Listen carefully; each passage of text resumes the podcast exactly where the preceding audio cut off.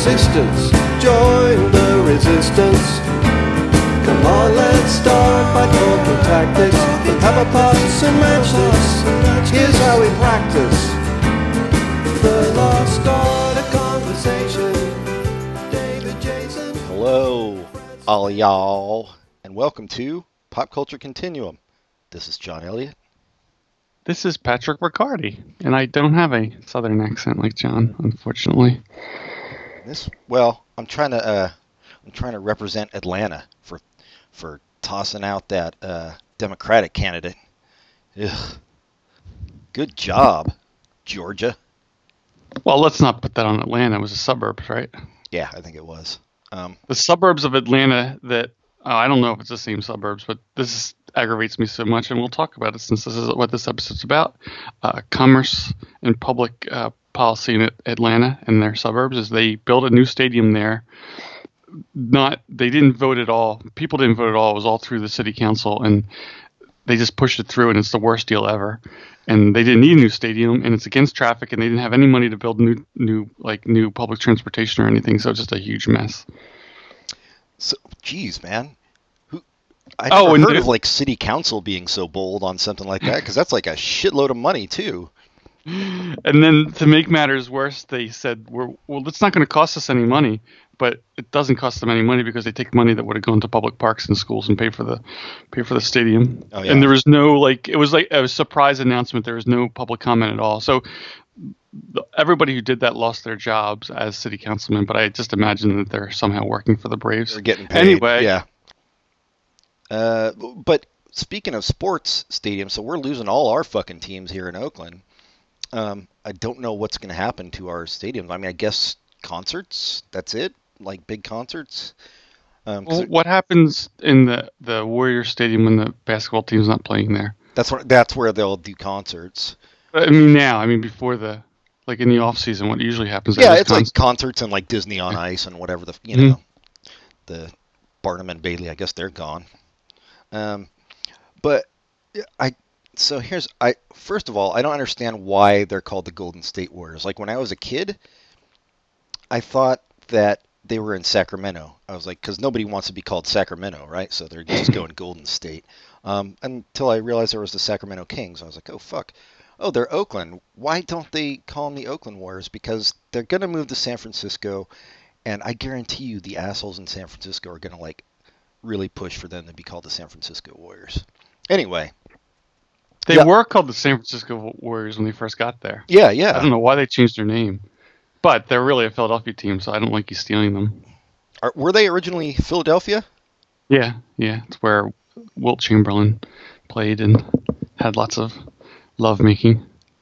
Why are you gonna name your kid after vegetables being cooked? It's really weird.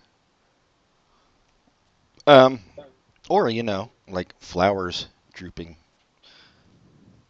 Any in any case, this week we're talking about I I think we're just talking about sports stadiums, right? Oh, there's a U2 Joshua Tree versus Radiohead OK Computer. yes, 30 years for the Joshua Tree and 20 years for OK Computer. Um, so both uh, considered classic albums, I think.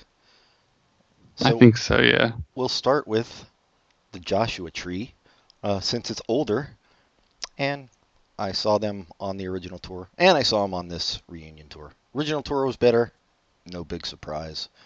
Bono could still sing then. It's taken me the entire time we've we've been listening to these to remember that 30 years ago is 1987 and not, not 1997. So go me. You, I don't know what your deal is with years, dude. You, Hmm? you're like adding a whole decade. Yep. Um, I don't know why because I was thinking about there's just I, th- I think I was thinking about REM. I was like, wow, this is way after REM was big. This is a full 10 years after, and I'm like, no, REM was they're kind of they're big. REM was yeah had their first actual hit with the one I love in the, year of our Lord 1987.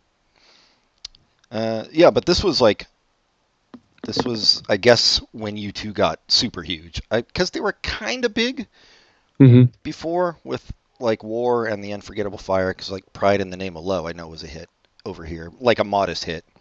Um, but this was like their I've- first number one album with number one singles. So And, and they were touring on all the the un- unforgettable fire stuff and what's w- w- under blood what sky is that a, t- a live album yeah, that's uh, the from the War tour.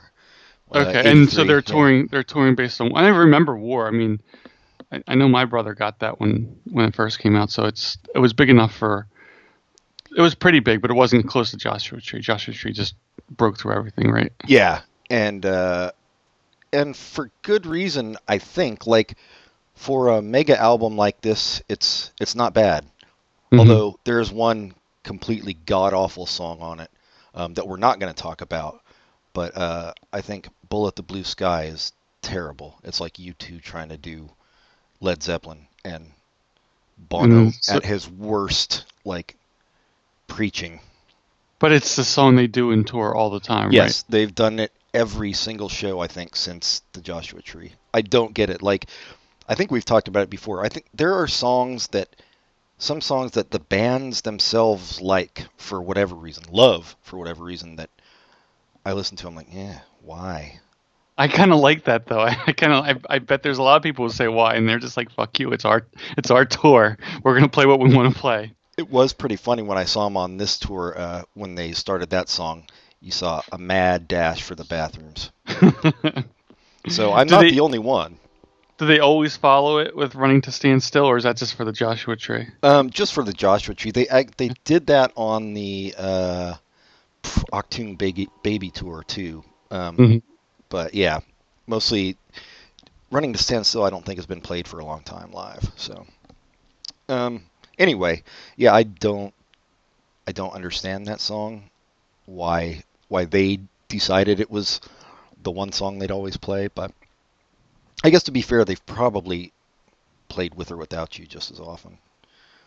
But um, yeah, yeah. So this was you were like what, probably 13 when this came out, I guess.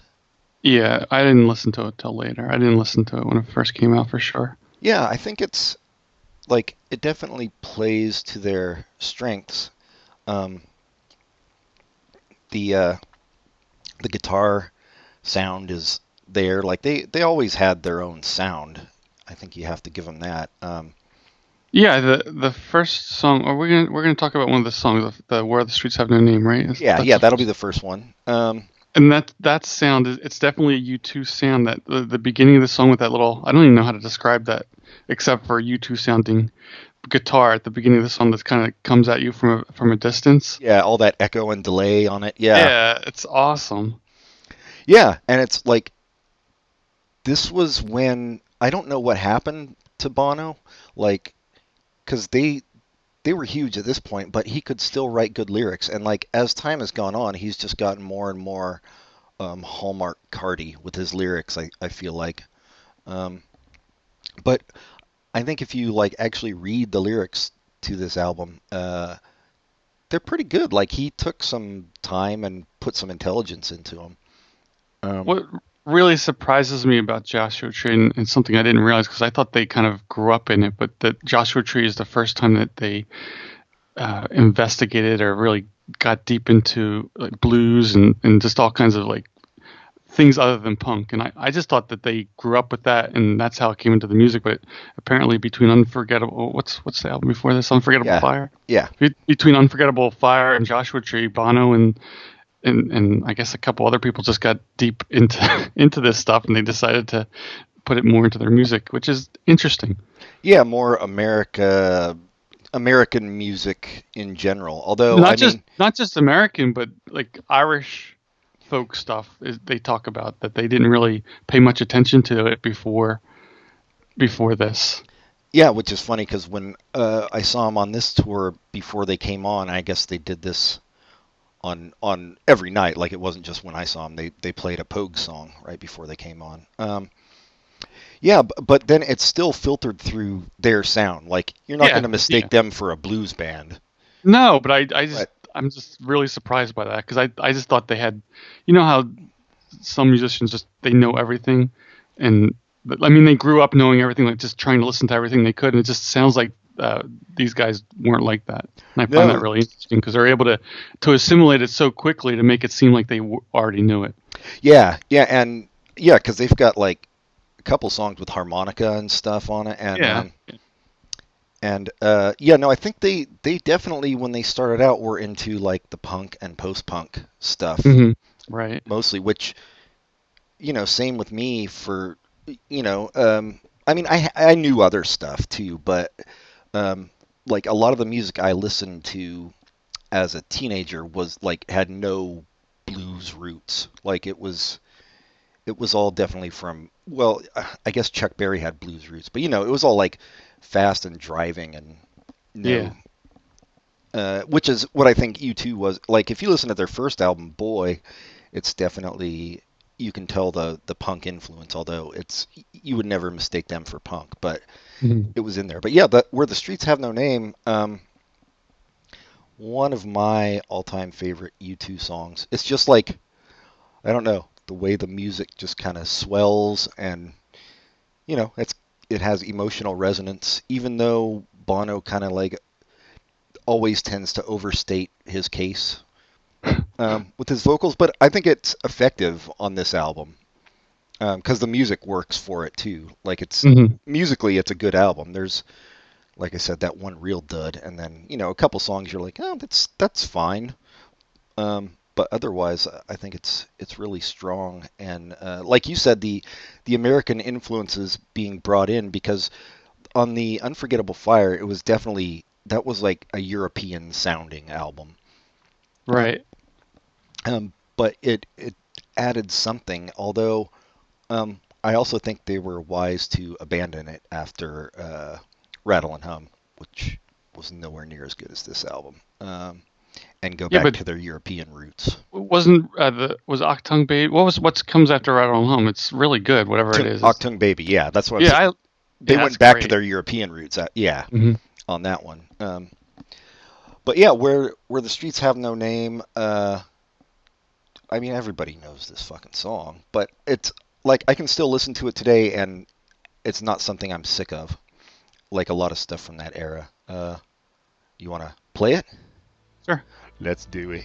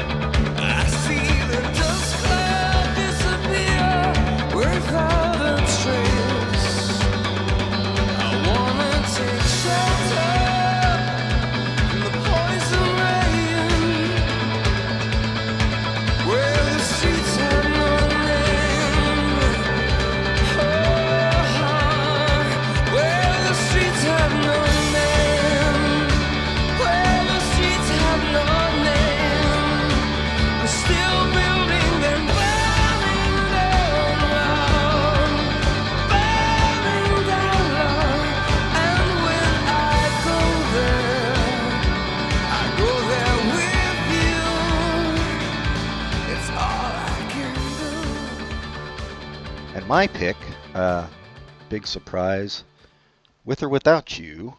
Well, my first pick. I'll do another one. Um, which I remember the first time I heard this because the single came out before the album. So, um, I was like, wow, that is that sounds like Joy Division kind of at the top of the charts. It's really weird. It didn't sound like U2 what they'd done before necessarily. hmm Um, and again, listening to it now, I'm like, it's a good fucking song. I'm impressed. Uh, it holds up. Um, as What a lot I- of this I- album does. Sorry. Go I like no. What I like about a lot of the songs on this album, this one included, is when you read the stories behind it and how it came together. It, it's all this chaos. It's not like we knew what we are going to do and this is exactly what we did. Like this one, they say they started working on it and the producer started to go do something else and this happened, and this happened, and it finally got together and it worked. I, I like that. Yeah, I think from what I've read, the way they record, I don't know if they probably didn't always have the luxury of doing this, but the way they record is they just like get together and jam and come up with ideas. Like they don't have songs written out before they, Right. you know, before they arrive. Um, Which, is- seems to be okay with the band members, but the producers aren't necessarily happy about that. yeah, that. that's what they they've like uh, that one album. They did a really awful album in 2009, um, No Line on the Horizon, which I think it had multiple producers because some of them just got pissed them fucking around. That actually that album also has like co-writing credits from Brian Eno on a lot of songs. Um, anyway, we're not talking about that, thank God. But with or without you, um, a very weird number one hit single when you think about it. Like it doesn't sound like what you would expect at the top of the charts in 87. It's very it's very dark and brooding. Like I said, got kind of a Joy Division feel. It's kind of minimalist in a way, but also it's got a lot of shit going on in it musically. Um, and that his guitar is somewhat restrained and it's almost like just there for color. Um, and the vocals are really good. I I don't know what else to say. I mean, everybody really knows this song, even if they don't know uh, where the streets have no name. But uh, I, I, I feel like I, they could have had a three song album and it would just be just as historic. just the the first three songs are so amazing. Yeah. Yeah, and and uh, I still haven't found what I'm looking for, and, and this one were both number ones. I feel where Oh, the streets the have Street- no name should have been number one too. oh, but it, I'm surprised it wasn't because that is, you know, that's one of the songs that I think of when I think of U2. yeah, me but too. that might just because I had a I had it on a tape and I listened to it a, a ton of times. I But think yeah, it's, it's funny. it's like the culmination of their sound that that song like Right. uh, that one and maybe like I will follow from early on, but this one is definitely where like if you if you ask me for an example of the U2 sound, I would play uh, Where the Streets Have No Name.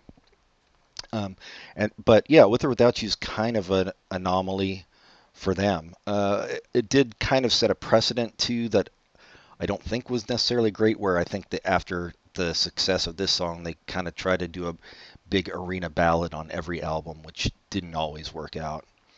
Um, but this is the best of them, I think. Uh, you So wanna- you, no, go ahead. it's fu- it's funny. I, I guess it is a ballad. I just don't think of it as one. Yeah, no, well, because it's not like sappy. Like I said, it's got that darkness to it. Yeah, it's, it just doesn't feel as boring. as No. ballads often do. Yeah, it's it's not boring. It's no, it one isn't at that's, all. Like emotionally engaging. Um, and the like, and you give yourself away as kind of you know an ambiguous statement that you kind of understand and kind of don't. Um, what he's trying to get at, but I always like ambiguity. So uh, here for the millionth time, everybody, let's listen to "With or Without You."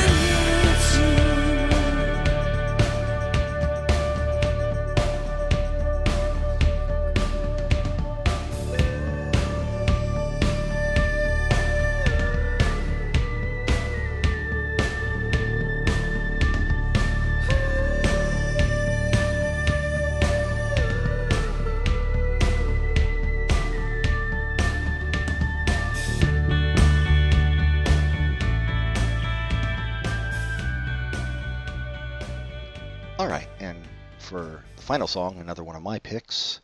Uh, I went with a album track rather than a hit, um, "Running to Stand Still," just because it's a this one is definitely a ballad, um, but it's a ballad about heroin addiction. So And it's this is a song I never had a reason to. I just didn't think of it. But reading about where it came from is is pretty interesting. The the uh, the public housing in Dublin that they're talking about in the song, and the, just the I never heard the, the term "running to stand still" in the first place. So it's it's pretty it's pretty interesting to read about it. yeah, I, I, I mean, I don't know much about it beyond the heroin addiction thing. I mean, it kind of sounds a little Lou Reedish, maybe. That's Uh, just because there's heroin involved. Yeah, probably. That's all. But you know, like something like Perfect Day or something. Like it's very sparse, just piano and um. Well, I mean, there's bass and drums too, but not really any edge sig- signature guitar sound on this one. And uh, Bono playing harmonica at the end. And speaking of harmonica, there's another song um, called "Trip Through Your Wires," which is probably the most Americana-ish sounding song on the album. Um, that also has harmonica that I really like. Like it's kind of a trifle, but it's it's fun and energetic. Um, and I almost went with that as an album track. That or Red Hill Mining Town, uh, which follows this one, which is also a really great song. But uh, but yeah, I went with this one. This one always, I don't know. I like the mood of it. I guess I, I think it like really fits the lyrics, the music, which is uh, which is impressive to me, and and just the I don't know the sadness of it appeals to Mhm. me. Um, and I think it, unlike Bullet the Blue Sky, where he just sounds super preachy, especially with that spoken word part, this one he sounds like sympathetic and empathetic with uh, with the heroin addict, uh, which elevates it above something like Bullet the Blue Sky or a lot of their more political things. You know, I, I like I like Sunday Bloody Sunday, but it is kind of strident, uh, and this doesn't do that. Any final thoughts on this song? No, you just play it. Yeah, let's play it. Here you go.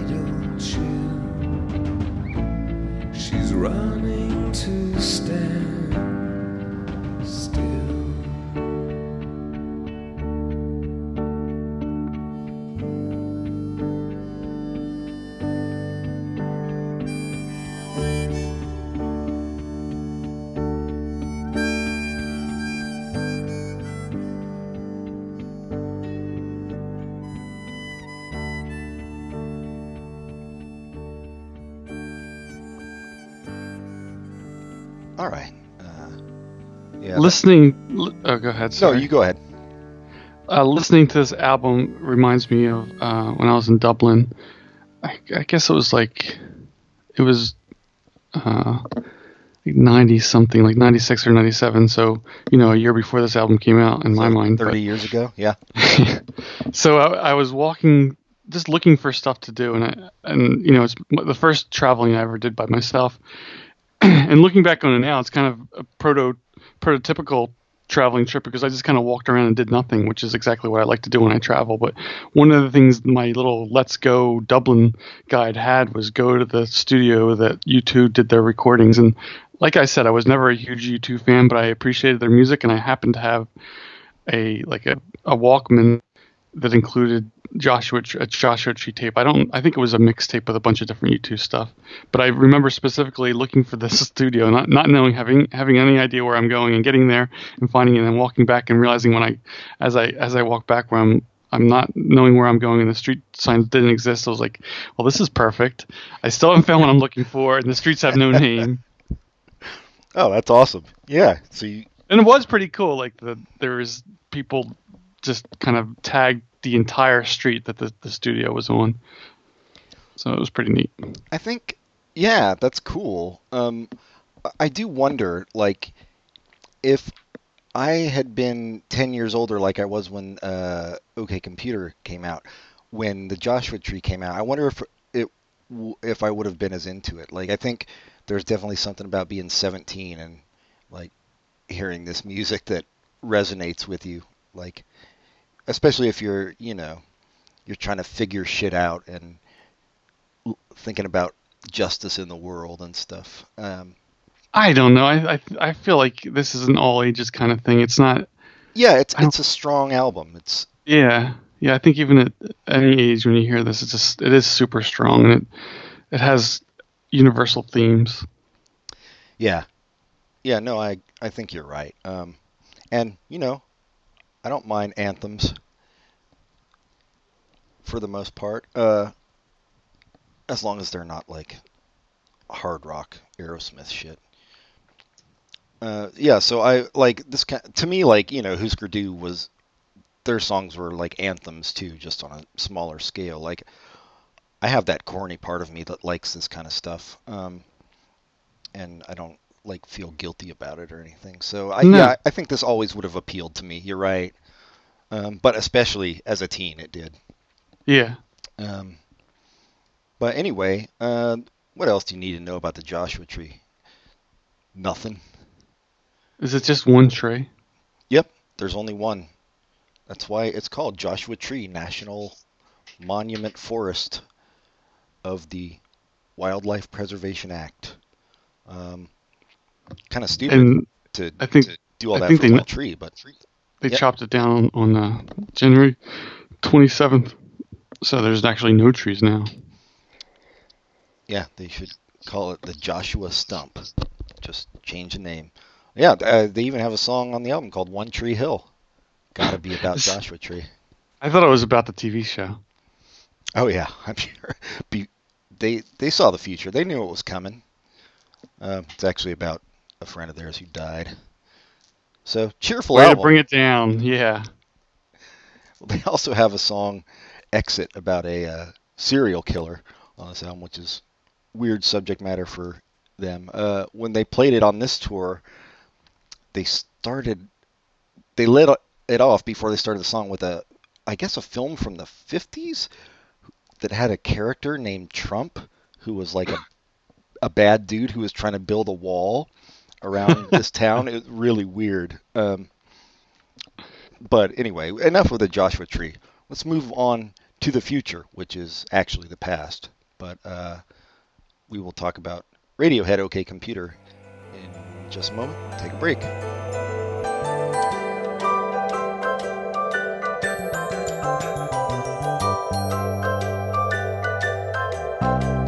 We had a comrade, a brave comrade. He could talk for whole days.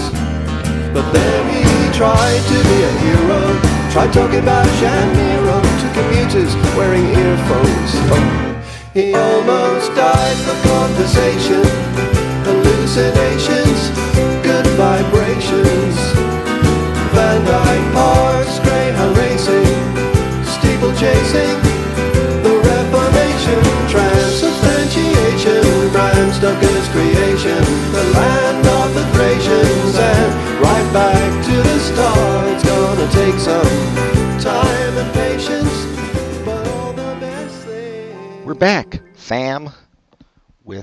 Radiohead OK Computer celebrating its 20th anniversary.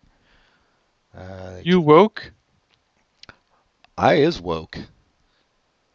Um, Now, 20 years ago is obviously 1987. Yep. Oh no, you were thinking 2007. Is that? that no, that's, it's ridiculous because that's easy to figure out. You just take a one from the zero and you get 10. That's obviously 10 years ago. My bad. I guess 1997 is some kind of time warp where it exists as 20 years ago and 30 years ago at the same time.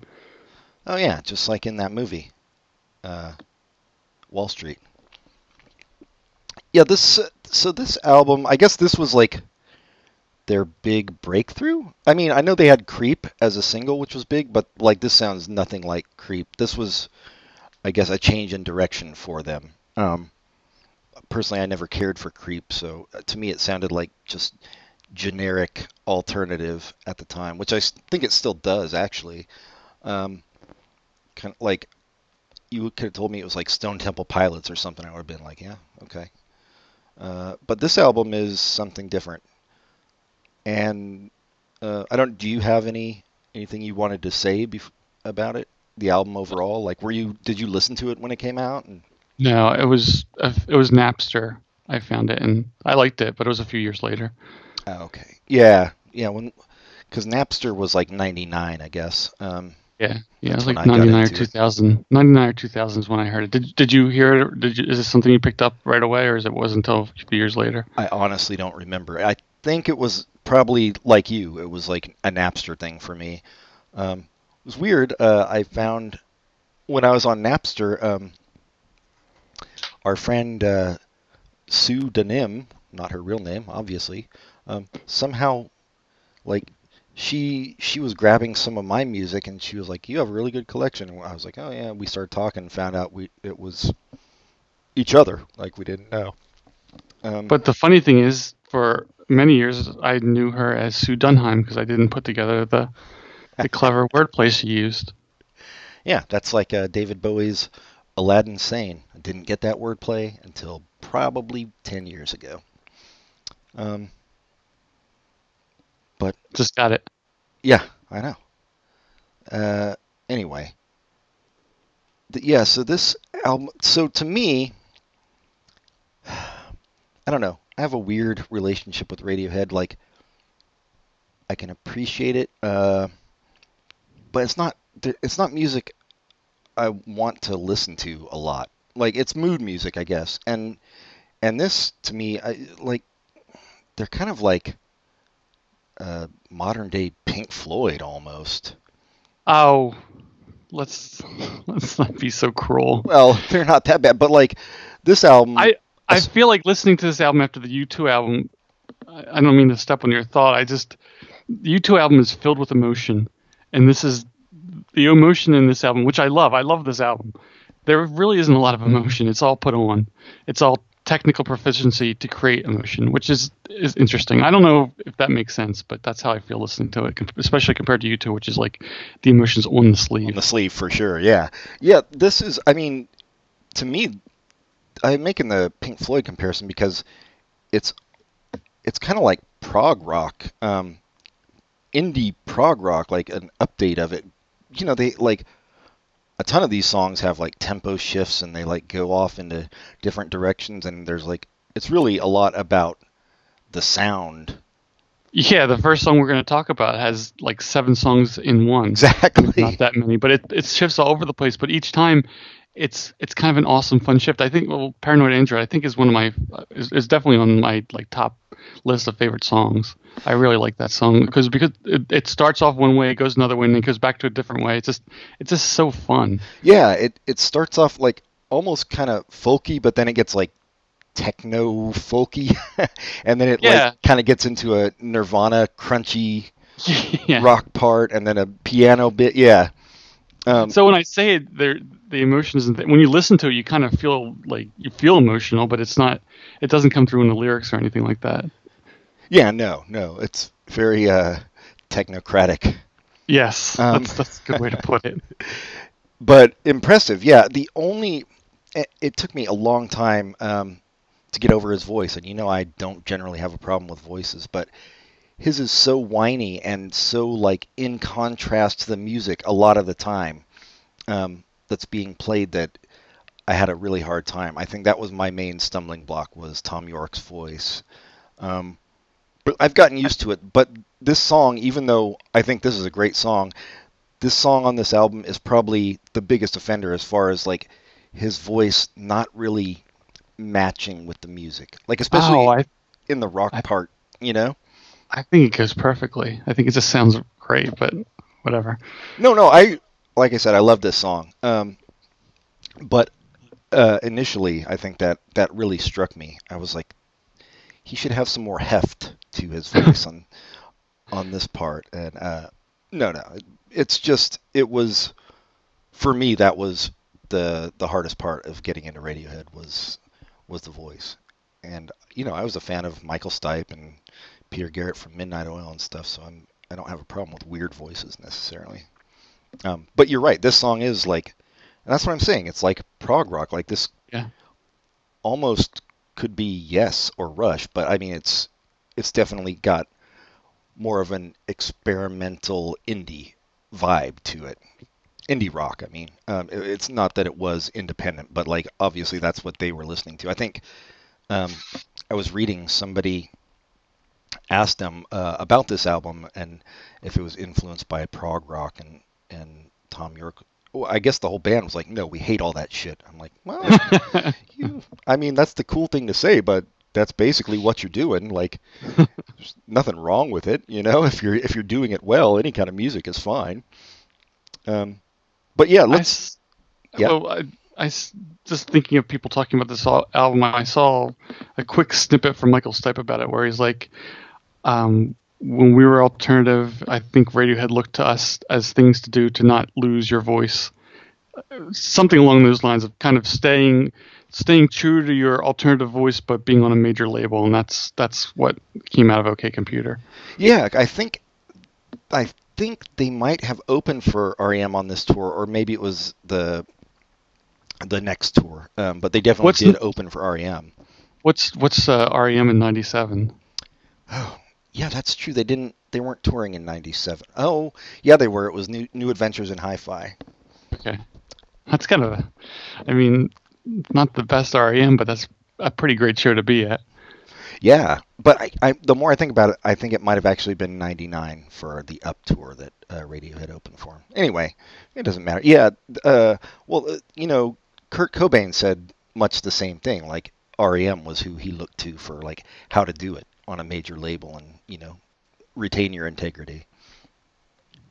Um, but let's listen to Paranoid Android. I'll I'll try to get um, as many of the little movements in as I can, but uh, it's a long song, so Yeah, it's a six-minute song, so that's going to be tough. yeah. Uh, but you'll get a taste. Here is Paranoid Android.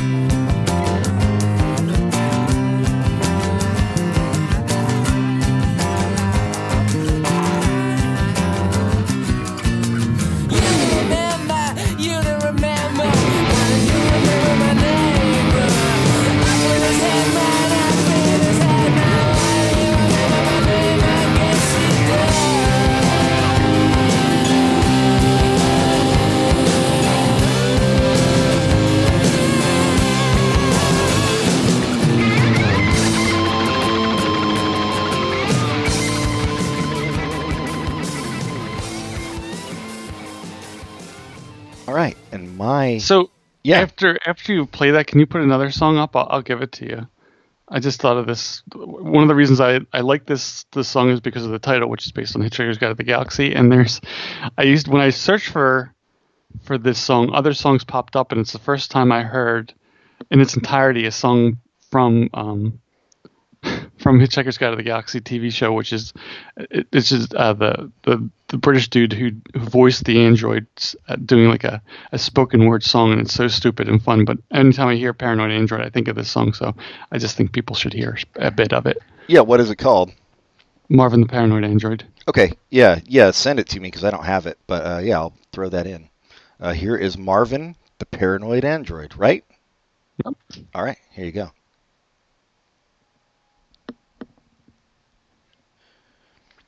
All right, my song, I almost went with Subterranean Homesick Alien because I really like that one too. It's got like the bells and like cool textures, but then I went with this because it's also got really cool textures, I think, and I think his voice works really well actually on this song. Um, Exit music for a film, uh, which is exactly what it sounds like. it would be perfect, like closing credits music. Um, Don't you think this song should be song 12 and not song 4? it sh- yeah, it should be the last song on the album, uh, but you know, that's that's their that's their wicked sense of humor, Pat. They put exit music for a film as the fourth track. Um, yeah, I like I said, texture. That's what this is all about, and it does sound cinematic, and um, it builds, which they do a lot. Um, you know, they they build and then go back down, and uh, but this one just kind of builds, and uh, I just think it's really cool sounding. I mean, you can say that about practically the whole record. Yeah. Um, it's just the sound of this one, for whatever reason, appeals to me. Um, you have any feelings about this? Uh, not really. I it just makes it reminds me that one of the great things about this album is all the all the song titles are awesome. That's true. Yeah, let's uh let's give it a listen. Exit music for a film. Sing us a song, a song to keep us warm. There's such a chill, such a chill.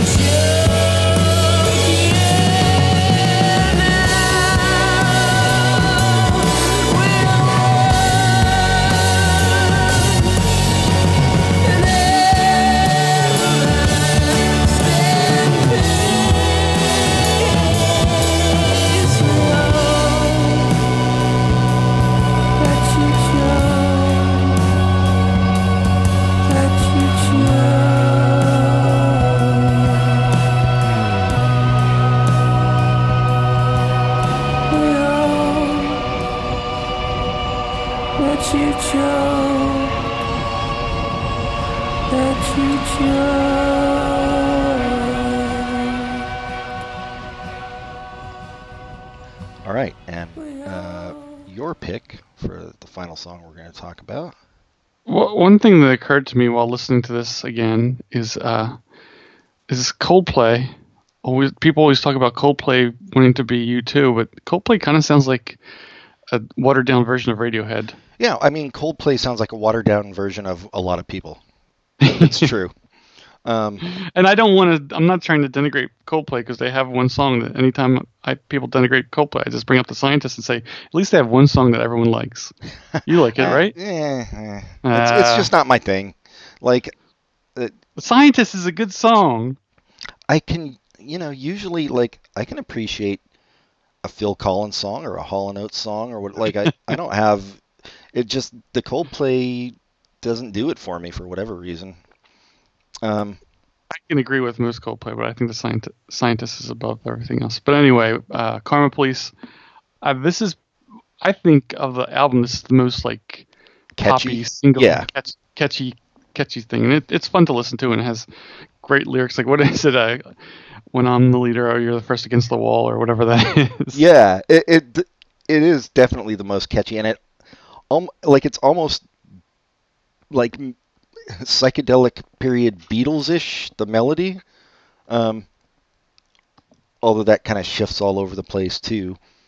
Um, but but I like I could see this actually on the radio as opposed to like Paranoid Android or X Yeah, for a film. Aside from college stations, I can't imagine Paranoid Android ever got on any any airplay. Yeah, no, maybe in the UK, um, where they're more down with that kind of thing. But uh, you know, I I mean, this is to me, if you're gonna pick a song for a novice who knew nothing of Radiohead um, from this album, I would do Karma Police first because that's that's the easiest way in. I Yeah, feel like. yeah. Um, Uh, that just airplay reminds me of I was in college and I really wanted to hear American Pie, so I kept calling radio, the local radio like music station that played classic rock, and I'd request it every night for I think I did it for like a week, and the person that I talked to on the phone was always like, okay, we'll put it on a list. And like after a week, the guy was I talked to finally told me his truth. He's like, "We're never gonna play that. It's too long. There's no way we'll ever play that." I was like, "Oh, I didn't know. Sorry." my question is, why the hell did you want to hear that song? I don't know. I like it. I can't stand it. Um, I did that with the local, uh, the local. Well, it was like the alternative station back when that meant something in the in the 80s and early 90s. Uh, but I kept requesting, um, calling up and requesting "If You Were a Priest" by Robyn Hitchcock, and they're like, "Oh, I'll see if we have it. I'll see if we have it." Um, same thing for like maybe two weeks, and finally, when I requested it, he was like, "All right, we we bought it, so I'm gonna play it." Nice. Yeah. Awesome. Your ending is much happier. yeah. Well, uh, not really. You didn't have to hear American Pie. So I, I think it's a wash. I was getting ready for the movie in 10 years. Oh, god damn. I was like, what movie? American Pie. And then I remembered what it was. I've never seen it. I saw it in the theater Nice. You're always a, a groundbreaker. because uh, Blair Witch Project was sold out. I think you got the better end of that deal. Blair Witch Project was not that good of a movie. I agree. People went apeshit over that, and I, I yeah. A lot of people went apeshit over the hype for it. That was the first like uh, viral marketed movie, and they did an excellent job of making it. Is this real? Is it not real? It's, but then you go in to see it, and it's just not that good. It's kind of boring. Yeah. Um, speaking of um, horror movies, did you ever see uh, Get Out? Have you seen that yet?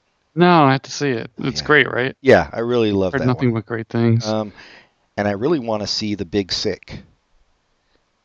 Uh, Kumail Nanjiani. oh yeah, what's the? It's it's about Oh, his girlfriend gets sick. yes, Right? yeah, yeah. Okay. Um, but it's gotten really good reviews. It it opens wide uh, Friday, so Man, T.J. Miller really ripped into the rest of the Silicon Valley cast. did he really?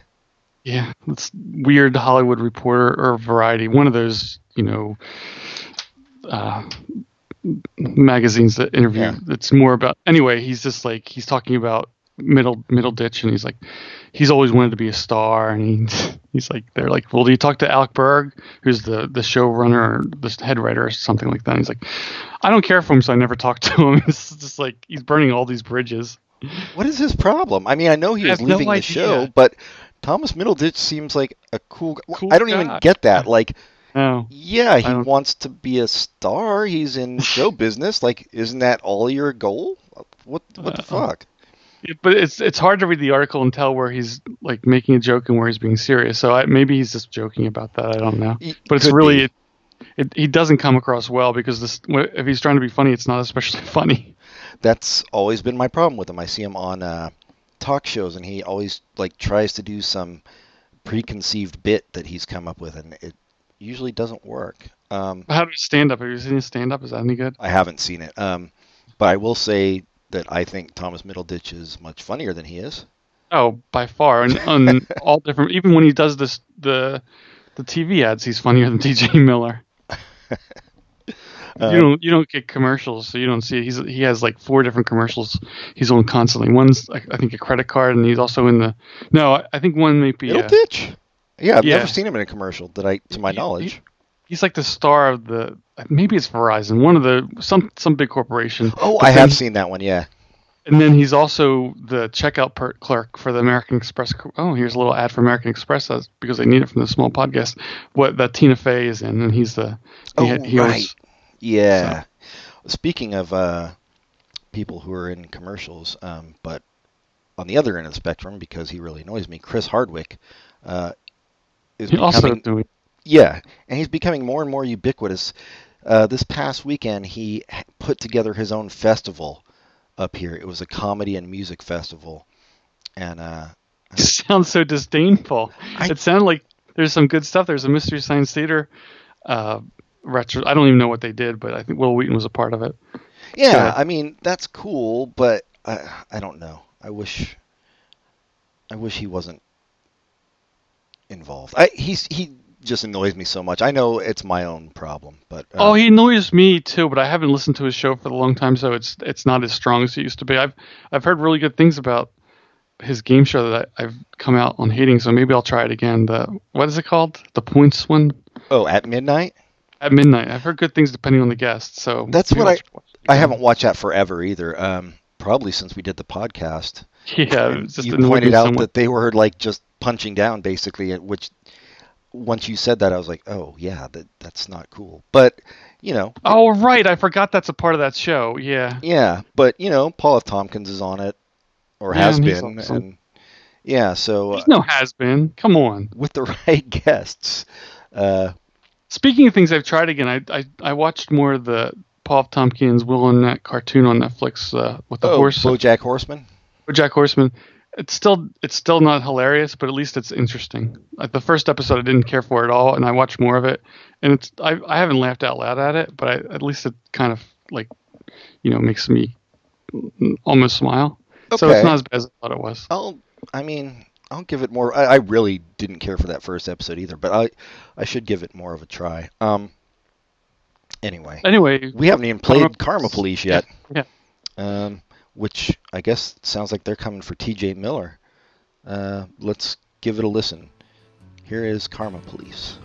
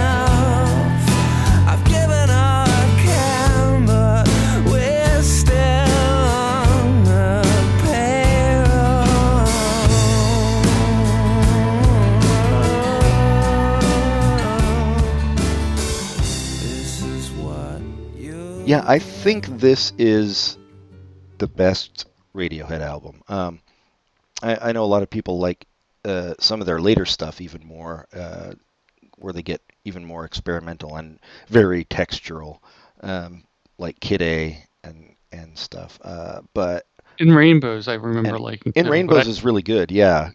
Um, but I I don't think anything's close to this. This is awesome.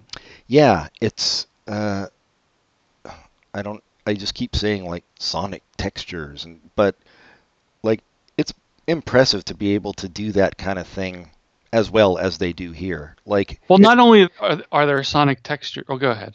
it's not easy. It's it's just like to create songs that have these kind of moods and tempo changes and stuff like I said and um just aural, you know, who's it's and what's it's whooshing all around you. Um and to make it work, I feel like is is quite difficult. Like lots of people can just throw in effects and stuff. Um but to make it work as music as well as they do here, I, th- that's what really impresses me about this album.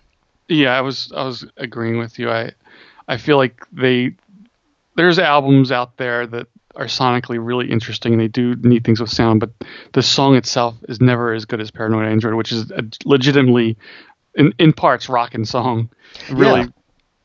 So, and, and the same with Karma Police in a different way, where it's it has interesting sonic effects and but it's also really catchy and poppy. Really catchy, yeah. And then time. it's another one like at the end, kind of like Karma Police does with when it goes into like Nirvana rockish uh, mode. Like at the end, it's got that like squelching guitar, uh, Mhm. which is a favorite sound of mine. Uh, yeah, no, it's it's a great album, and I've you know I've come to terms with my Thom Yorke uh, ambivalence. No, they had an album out recently, right? Or just a couple songs? I Yeah, seem they had a new album, uh, Moon Shaped Pool, that came out last year, which is way into uh, mood territory. Like it's it's pretty like the tempos are pretty dirge-like on it. Um, but you know, I think like I- I anything have- with them, once you get into it and give it some time, you'll appreciate it. I'll have to listen to it. I, the only thing I've listened to it is the the sing. This I don't know if it's a single, but "Burn the Witch" is the only Yeah, song from it yeah. I listened to. Yeah, that's pretty representative. I mean, I think that's probably the like Karma Police, the catchiest song on the album, if that tells you anything. So, um, and it's definitely not as catchy as Karma Police. That tells me it's your opinion. You know what they say? Opinions are like assholes. They both There's- have the letter O in them. It checks out. Um, all right, yeah, this was fun. We're gonna do another uh, Similarly themed episode, next. Yeah, uh, thirty versus twenty. and uh, yeah, another 30 versus 20, and that will be uh, that will be more on the alternative rock side, emphasis on the rock than this one. Um, but yeah, it's nice to it's nice to see that these albums both hold up. Um, Oh yeah, they they both yeah. It's like I could- haven't listened to OK Computer in a long time. I feel like and I I feel like with both of these albums you could play them for. I mean, not any kid, but just a, somebody who's into music in their like teens and twenties, and they they would like both. they get it. Yeah. Um, yeah, no, I agree. So uh, go out and buy them, everybody. I mean, Or just use Spotify or Pandora. Well, you know, I, I feel like they need the money. Uh, Artists getting ripped off these days. I mean, I I feel like, especially with YouTube, but the same with Radiohead. If they could have a few lean years, maybe it'll improve their music. That's true. I I can't argue with that. Um, do you, I I don't even remember if we talked about it on the podcast, but when U2 gave away that album, their last album, people were so pissed, and I didn't get it at all. Like, just delete it. And then Yeah. I, I like I was talking to somebody, and she was like, "But I don't know how to delete it off my phone." I'm like, "Jesus Christ!" Wait, That's not their fault. Yeah, re- that's really on you. Um, yeah, sorry you had to get a free album that you could easily get rid of. Um, but it seemed like a pretty cool gesture to me. Like they didn't have they didn't have to do that. They could have they're you too. They could have sold a shitload of of those Yeah. albums if they wanted. Yeah. So anyway, um, that's off topic. But on topic is recommendations. Asians, Asians, Asians. This is gonna be hard because we just did an episode. Not for me. Okay, let's see if it's what I think it is. I think it is Glow, new show from Netflix. I don't usually burn through shows very quickly, but that came out on Friday, and I'm well. Friday from now is a, less than a week ago, and I'm only two episodes away from the end. It's awesome. It's really fun. It evokes the era perfectly without being like anachronistic or or just like hyping it up too much like some shows do. It's funny. It's really legitimately funny, laugh out loud funny. It's a it's a sitcom I guess, but you know, it's from the people who did Orange is the New Black, and they call that a comedy. And I don't necessarily think that is a comedy. But this is, if you like Orange is the New Black, I don't know if you like this, but this is much, much better. Oh, it's way better. Orange is the New Black is awful in my And- opinion. It's nice for Alison Brie to have a role. I mean, much like her character, a role where she can do everything she's good at. Like there's there's some there's some dramatic bits in here that she masters, and there's the comedic bits that she's always She's great at. always yeah, and So shockingly, Marc oh, Maron is I good. was, I was just gonna say a chance not to be annoyed by Marc Maron. He's perfect in it. I mean, he's playing playing a creep and he does it well, but yeah, he's he's really good. It's have you finished it? Yeah, yeah, I'm done. Um, Okay. uh, we it it is super easy to burn through this Yeah. this show. My only complaint, which is a mild one, um, is that it can be a little hokey. Like they go so far into like like the scene where they take um, the the soap star actress. They take her to a wrestling match, and she like you know it dawns on her. Oh, this is a soap opera. I get it. Like you Yeah. don't have to spell it out quite so much with everything and make everything such a big deal.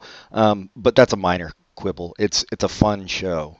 But I kind of thought that worked with that character because she was definitely not. in- But in but it's not just in it's not just her. Like it's every Yeah. every episode has something like that. But a moment. Yeah, the uh, the actors are like uniformly great. Even that uh, even the dude who plays the producer, who at first you think this guy's just a douche. Um, yeah. He comes off symp- sympathetic towards the end. Um, From Veronica Mars, no shit. Who was he on Veronica Mars? boyfriend, the the college boyfriend, the one that in the movie. He, Oh, shit. I forget his name, but you know who I'm talking about, right? I do, The- yeah. yeah. The And DJ, I guess. speaking of Veronica Mars, um, have you? I haven't watched the finale yet of iZombie, but Oh, I'm really looking forward to it. Well, I liked. I was gonna say that the Veronica Mars dude um, on that. Oh, was he in that, or is that not until the end of the season? No, different.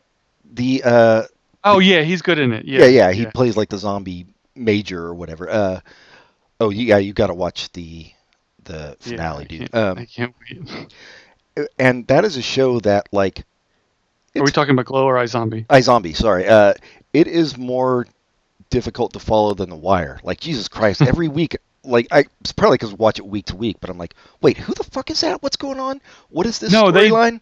But they bring people back and they, they from like season around. one, yeah. Yeah. Um, but it's great. Like I love that Oh. about it. I, I am like shocked that it's not a bigger show. It's, it seems like it would be really appealing Well- to a large number of people. I think part of it is it's a genre show on the network. And maybe if it were on AMC, it would be more popular because they kind of specialize. I mean, I don't know the numbers that compare that compared to The Walking Dead, and The Walking Dead's a phenomenon. But I think it's.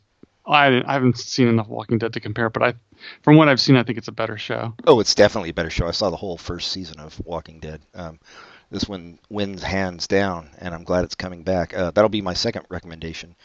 iZombie season three. It's it's been able to maintain its greatness um, through three, three seasons. So more than In you can say of in some ways Heroes or it's better. Revenge. Oh, and you know, the um, one of the complaints I had a couple weeks ago when we were talking about it, where we said I said this season it seems like she's deeper into the the zombie brain personality th- than she was in previous seasons, and it was legit. It was a complaint, and then you mentioned one episode where it was worse than others, and it was, but I don't think it was that much worse. I think it's just been bad the whole season. But there's an explanation for that later in the season, which makes me so happy. Something I complained about they, They- recognize. Yeah, they understood. So cool. um, But the, not that they recognized what they did it on purpose. It was it was a, a conscious. So it wasn't my imagination. It wasn't them trying to to make the show more gimmicky. It was right, they weren't doing a Flandersization. Yeah, yeah. So that was that was pretty cool. And uh, speaking of shows that just recently ended, you uh, watch the last episode of Veep? Yeah. Yeah. Yeah, I like we talked, I think, off air last week about um, how this season was kind of depressing, and and I agreed. Um, but I like the way it ended. At Yeah, least, like now they've Brought the team back together. brought the team back together, and Although it looks like they got rid of Mike. there there's no way they're getting rid of Mike. Yeah, there's No, no, way. They did. I mean, we'll see what happens. I don't mean off the show, but maybe he'll be doing something else next season. I can't. I, I feel like he's going to be back in the fold quickly. Um, Yeah, Leon's gonna quit. I love that Leon's in his role, and then how they subtly set it up in the, the past three episodes where he's getting pushed out of the post, and man, that was a that was Oh, nicely done. Leon. I and they're gonna have um, so there will be a presidential race between two of the shittiest candidates you can imagine. Um, So, do you think that they're gonna like just skip time and say this is the election time, or are they gonna have a year where they're just prepping for the election? I hope they're not going to do all election prep for a whole season. Um, Yeah. uh, also because I feel like, I mean, I guess this could run indefinitely, but really, there's got to be an end point. Um, when she loses again.